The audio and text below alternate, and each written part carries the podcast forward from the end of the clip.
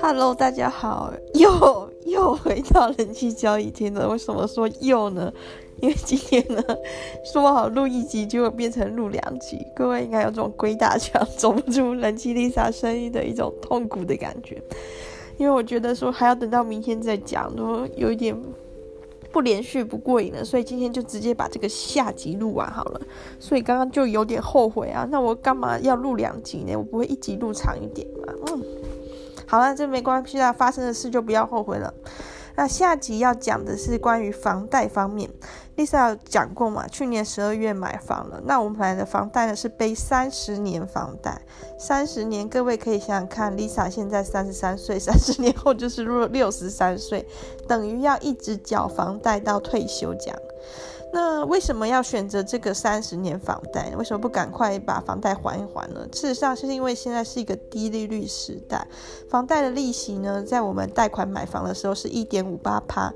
那今年因为武汉肺炎的关系，全球都有降息，台湾也有，所以现在的房贷利率呢变成一点三八趴。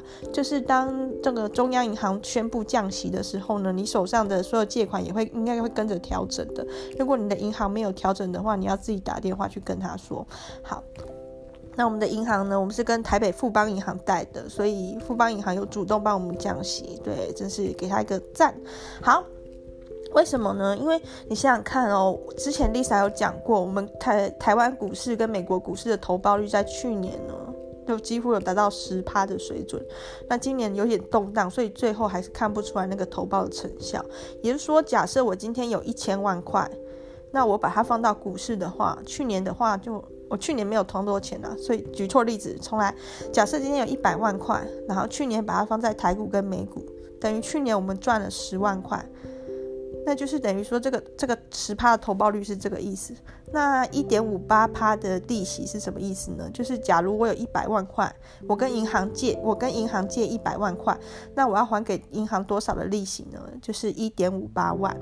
所以就你这就会发现发现中间的落差了。就是假如你今天对你的投资有信心，或者对全球市场有信心，对股市有信心的话，只要你认为你能赚到的钱的利的那个比例是高于利息的话，你就甚至借钱你都应该去投资。先看像房贷，房贷利息是一点五八趴，但是我们去年的获利是达到十趴，中间那个落差那么大，所以说我们会选择贷款三十年，这样子慢慢去还钱。就是在这种低利率的时候，我们。认为手边的钱宁愿去做一些投资，也不急着去还清这个房贷，所以选择了三十年房贷。那有些人可能会觉得说，三十年房贷也太长了吧？事实上一点都不长哦。即将台湾可能很快就会推出四十年房贷，甚至超过四十年的房贷很快就会上了。为什么 Lisa 会这样说呢？因为政府它其实是有意的去控制这个房市不要下跌。当然，他也不希望它涨太凶，涨太凶可能也会引起一些民怨。但是他更不乐见房市下跌，因为房市下跌等于所有持有房屋的人，他的资产就会缩水，所以人民就会觉得自己变穷，就会觉得这政府做的真差。所以政府其实有意识的一直要维持一个房价的一个小涨的状态，但这个维持会越来越困难。因为很明显的就是台湾在二零二零年即将就进入人口负成长的第一年，所以说日后对于这个房子的需求一定是减少的。这种情况下，政府还想要维持这个房市的活络、一定的交易量的话，他可能就会推出这个更长期限的房贷，去鼓励大家买房。那所谓的四十年、五十年这种听起来吓死人，那不知道到退休都缴不完的房贷呢，一点都不长。在瑞典有所谓的一百零五年房贷。那 Lisa 我在查资料的时候，刚接触到这个一百零五年房贷的时候，以为它是延长了一个房贷期间。结果不是，他是限缩了一个房贷期间，也就是说，在瑞典还没有立法去限制这个一百零五年房贷的时候，瑞典人房贷是还一百四十年的。百四十年根本没有人会活到一百四十岁，所以可能会三代或者是四代的家族的成员一起去轮流还这个房贷。为什么会这样呢？因为瑞典人习惯就是只还利息，不去还本金，所以这个一百零五年房贷呢，反而是限制瑞典人要除了还利息之外，还要去还本金。什么叫做还利息不还本金呢？如果各位有去买房子的话，可能就会接触到一个词叫做宽限期。宽限期就是在这段期间内呢，银行是只跟你收取利息的费用。比如说你贷款一千万好了，那依照一点五八趴的利率去算的话，那你的利息一年就是十五点八万。在宽限期期间之内，你就每年还给银行十五点八万就可以了。本金的部分呢，你不用去摊还，所以等于你付出的钱是很少的。因为一年十五点八万的话，你算一下，一年有十二个月，等于你一个月才还一万多诶。那想想看，你缴房租都可能比这个钱多了。所以说，宽限期会造成一个什么样的状况呢？有很多投资客其实都是一直在利用这个宽限期，去让他的房屋的持有成本变得很低。他只要付给他只要付得出银行的利息，他就能买房子。然后呢，他买到这房子，他可能把它租给别人，或者甚至也不租，就是放着。他等到这个房子上涨之后，再把它卖掉赚价差。那宽限期呢，一般银行都是给三年。但是呢，在台湾，如果你不想偿还本金，没有能力偿还本金的话，你可以跟银行谈，宽限期是可以再延长的。如果银行不给你延长的话，你就转贷。比如说像 Lisa 跟台北富邦贷了一千万，好，宽限期三年，到了第四年了，Lisa 跟先生还是觉得。只想还利息就好，如果连连本金下去还，可能就要还到四万多块，太沉重了。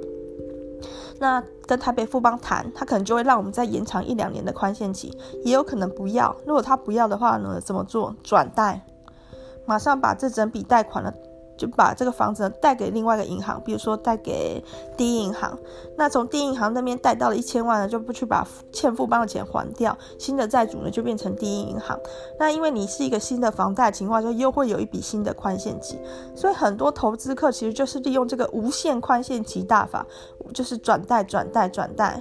还钱期延长、延长、延长，撑个十年都都不是一件难事。就是你可能可能有好几年的时间，你都是处于一个只要缴利息的状况。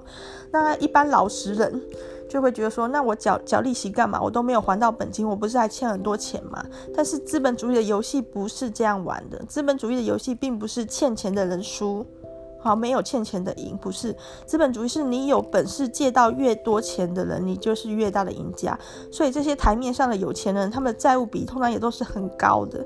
然后甚至说会有个说法说，有钱人都是必须破产过几次的，像川普大大，他也是破产过的，因为他一直在玩一个杠杆的操作。这时候你就会看到，这个世界好像已经不是我们以为的那个世界了，就是脚踏实地出头天，认真工作，完全不是。比如说，今天一个人，假如他生在一个平凡的家庭，他们家可能没有资产给他。好一点的状况，家里至少有自己的房子，也有可能根本没有，是租的情况下，那这个人他日后的人生，他就必须不断的工作去维持他的一个收收入，他的收入能够足够他基本的支出，然后慢慢的去存钱。可是，在另外一个家庭里面，可能那个人他一诞生的时候，他们家庭就是有一些固定资产跟现金资产的这些资产，所以这个人他长大之后，他只要学会运用这些资产去做一些投资，把这些资产放到一个会在增值的地方，这样去放就好了。对，是不是很不公平呢？但是事情就是这样玩的。然后一些更懂得一些门道的人，他就会开大杠杆了。就他不是玩他手上的资产，他玩没有的，他没有的他也玩进去。比如说玩手上的资产是什么意思呢？就是比如说。呃，假如假如 Lisa 公公婆婆给 Lisa 一千万好了哈，那 Lisa 做梦也会笑哈，不是不是讲这个。那 Lisa 拿到这一千万呢，我可能就把它放在台股，放在美股，然后可能就会赚钱，就涨更多，那也有可能赔啦。但是重点是你就是要放到对的地方嘛。好，那这就叫玩自己的资产。那什么叫根本玩的不是自己的资产？就是 Lisa 去跟银行借一千万，用一点五八趴的利息去借了一千万出来之后呢，拿到市面上去投资去赚钱，只要我能赚的比这个一点五八趴多呢，我就可以就是不用担心了，我就可以赚之间的价差，把把银行的利息钱还掉之后，我还有剩这样子。那有些人很应该说，在台湾有不少人都已经。看透了这个资本主义的游戏，所以他们都会去借钱买房子。因为台湾的房地产呢是涨幅最大，而且目前最稳定的。所以说上一集也有讲到，台湾的房子不是人在住，是钱在住。那因为台湾的房子呢，要你要持有四户以上，你的持有税率才会改变。所以这些人他只要控制他手上的房子的持有数，随时都是两到三两到三间这样就可以了。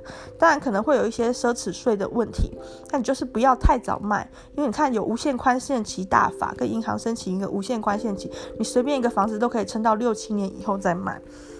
那这里这一个这是一个虚假的市场，因为这个房子它的流通并不是基于有人要去住，它的买卖都是基于有人想赚钱。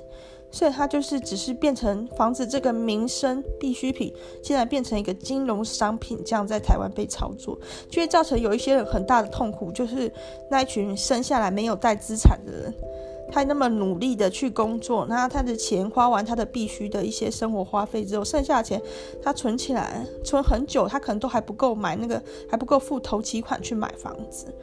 对，那这个民生必须的东西，他却是被剥夺的，他就是。没有得选择情况下必须租房，他就会觉得不快乐。那为什么我讲说房子已经变成一个金融商品，而不是一个民生产品呢？就是因为少子化的关系。就是如果你去看台湾的一个生育数的一个骤跌的话，你应该会感觉到台湾的房市不该这么热络。Lisa 出生的那年是民国七十六年，一西元一九八七年。那一年的新生儿人数是三十一万四千人，三十一万四千多人。那 Lisa 出生那一年的人数算是一个比较稍微低低谷一点，因为我是属兔的，下一年是龙年，龙年龙年的上下，龙年的上下还有虎年。都很容易，就是出生人数很少，因为大家在生只生一个小孩或两个小孩的时候，会希望给他最好的。那在传统华人思想里面，最好的运势、最好的生肖就是属龙，所以属龙的那一年的小孩数会非常多。所以 Lisa 出生的下一年，一九八八年，民国七十七年呢，她的新生儿数量是三十四万两千人。你看，差了差了快三万人呢，差了快三十万，对，差了差了快三万人，对，是差很多的。好，那 Lisa 出生那一年的的出生人口是三十一万人哦。Lisa 的小孩那一年的新生儿人口，但我的小孩出生那年的新生儿人口是多少呢？是十九万三千八百四十四人，就发现差了十万，就是台湾的新生儿数量就是这样子，每一年每一年的减少，这样子一个世代下来，Lisa 跟 Lisa 的小孩这样的一个世代下，已经差了十万人了。而且不不是这样而已哦，这个缩减的幅度是越来越快。为什么呢？因为以前的人，在 Lisa 的爸爸妈妈那个年代的人，他们会觉得小孩最好就是生两个或者是生三个。可是他现在像 Lisa 这个时代人，可能就是在不生或生一个。最多生两个这样的选择，有时候人口数已经是在逐渐减少了。我女生的生子的意愿人数、期望人数也是在减少，这样的相加成的效果，减少的速度会更惊人。我们来看看，就是我的小孩出生的前一年，台湾的新生儿婴儿的数目是二十万八千四百四十人，到我的小孩出生那一年是十九万三千八百四十四人。到去年，小孩新生儿，台湾新生儿的数目一年是十八万一千六百零一人。诶，这不是去年，这是前年。去年是，就是我小孩出生后两年的新生儿出生人数是十七万七千七百六十七人。可以发现，说是从二十万保卫战变十九万保卫战变十八万保卫战，现在连十七万人的新生儿数目可能都要保不住了。台湾的情况是这样，去年二零一九年的时候，其实新生儿数目跟台湾的死亡人数数目已经非常接近，只差几百人，好险还是多生了那么一点点。所以台湾人口还是微微的一个正成长，今年的话估计就是不可能正成长，应该是负成长，因为老年人口是越来越多，那所以可以估计死亡人数是增加，而新生儿数目减少，就会开始有一个差。所以台湾现在空空屋率就已经很高了，未来人口又这样逐年逐年下修，而且大家成家的比率又一直下降情况下。怎么可能预期房价会上涨？就是这个需求应该是一个大幅的下降，为什么还会依照供需法则，应该价格要下跌啊？为什么还会上涨？其实就是因为这个商品它已经超出它实际的意义，它变成拿来当成一个资金流投资的管道了。因为投资房地产稳赚不赔，这样子。哎，这个很微妙的事 就是这一这一集好像又又又比较短，Lisa 时间估得没有很好。那关于少子化，Lisa 来讲一个趣事好了。就 Lisa 现在住公婆家，然后小孩念的是这个国小附近国小的附属幼稚园。那这附近的国小，你知道它有几个班级吗？它有七个班级，除了四小学四年级多一个班有两个班以外，其他每个年级都只有一个班。那一个班级的人数呢，都在二十人以下。在像跟 Lisa 同世代的人，应该都知道，小学的班级人数都是动辄三四十人的。有一些比较热闹的地区，可能一个班四十到五十人都是有可能的。可是现在真的是非常小班教学，一个班只有二十人，那那一间国小凑起来也只有七个班。好，讲到 Lisa 买的那个新房子，当初买新房子有一个原因，也就是说希望小孩子的学区能够稳定下来，但是在这里竟然犯下了一个大错。什么错呢？就是 Lisa 买的新家呢，从窗户看出去就可以看到一间很棒的国小，就是我们属意的国小，所以我们就买下了房子了，以为学区一定是那个国小，因为走路也很近，打开窗户就看得到。结果不是诶、我们买的新房子，它的学区竟然被放在一个 田里的小学，一个还要开车去，开很远，开车去，中间还要经过工业区的一个破败的田里的小学才是我们的学区，怎么回事呢？为什么不是我们看得到的那间国小呢？原来是那间田里的国小一直都招不到学生，所以他们就要求政府一直去扩大那个学区，希望能够招到一定数量的学生。但是大家还是不愿意去念，因为它的地地处太偏僻，然后人太少，就是这种偏乡小学概念。大家还是想去 Lisa 一开始属意的那间热门国小。然后那个田里的国小，它只有三百个学生，十三个班级，其实也赢赢公婆这边的国小了，就是也也赢了，但是很少，就等于一个年级可能就两个班，那之后可能还会更少。那所以 Lisa 就要抉择，要不要迁户籍到认识人那边，让我的小孩去念热门国小。嗯，热门国小的呢，人数是一千七百多人，其实也还好啦，也是一个。中小型规模小学，但跟那个田田中间的国小比起来，就是还是热闹很多。至少他走路能到啊。所以 Lisa 宁愿买房子的时候没有留意留意好学区，所以就犯下这个大错了。然后 Lisa 跟先生就在祈祷说，看看那间田中间的学校能不能自然而然的倒掉，就没有这个问题了。就是倒掉或者是并校，全部都跑过去那间热门国小念就好了。好，所以就是提醒各位哦，如果之后要买房的话，学区要留意一下，而且不要因为自己没有打算生小孩，我没有小孩，没有打算生小孩就不去留意学区，学区绝对是日后的一个关键，房价的关键。怎么说呢？因为现在台湾少子化嘛，所以之后可能还会推行就是。十二年一贯教育，就是以后的高中可能也是要跟着学区榜，可能连大学都要跟着学区哦。你想想看，Lisa 出生的那一年是三十一万的新生儿，Lisa 小孩出生那年只有十九万新生儿，中间的那个十万的差额，那代表什么？代表很多大学都会倒掉，代表很多高中可能也会招不到学生。因为像现在市面上存存留的这些学校，都从 Lisa 大学的时候就存留这些学校，但慢慢的都会开始陆续倒闭，因为它一定招收不到足够的学生，特别是后段的学校，后段的学校就是比较不好的一些私立大学或者是一些比较比较办学不认证的学校，一定都会陆续消失。然后台湾真的是很有可能走上这种。到高中或者等到大学，可能都是这种学区制的。在这种情况下呢，又是少子化，一个家长他可能只生一个小孩。少子化的情况下，就会造成大家更把资源投入那个少数的小孩中。比如说像以前，以前我我还好啦，我们家两个小孩，像我妈妈，她有她有三个姐姐，两个哥哥，所以是六个小孩。他们家六个小孩，所以。家长对于这六个小孩的其实态度就有点放养这样子，会念书就念书，不会念书就没关系。但是如果一个家庭只有一个小孩的话，这个父母啊，还有爷爷奶奶啊，甚至家里可能有没有结婚的阿姨啊，什么都会把精力放在这个小孩的教育上，可能就会对他很要求。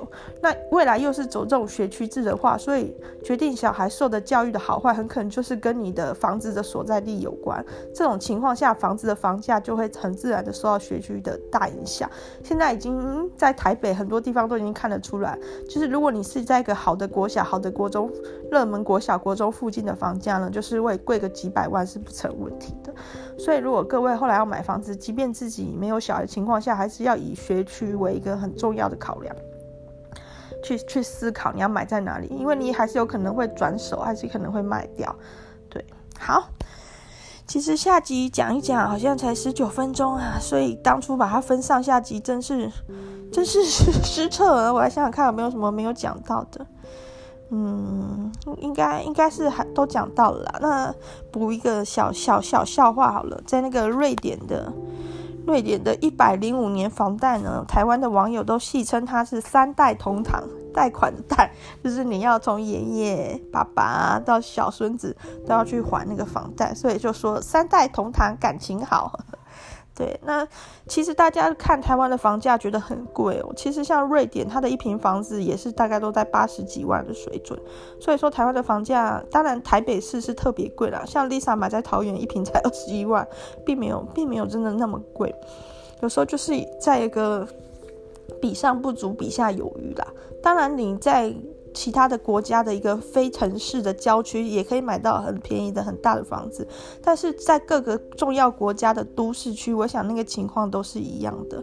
少子化跟都市化是一个并行的过程，就是人口越来越少，但是人口也会同时越来越往都市集中。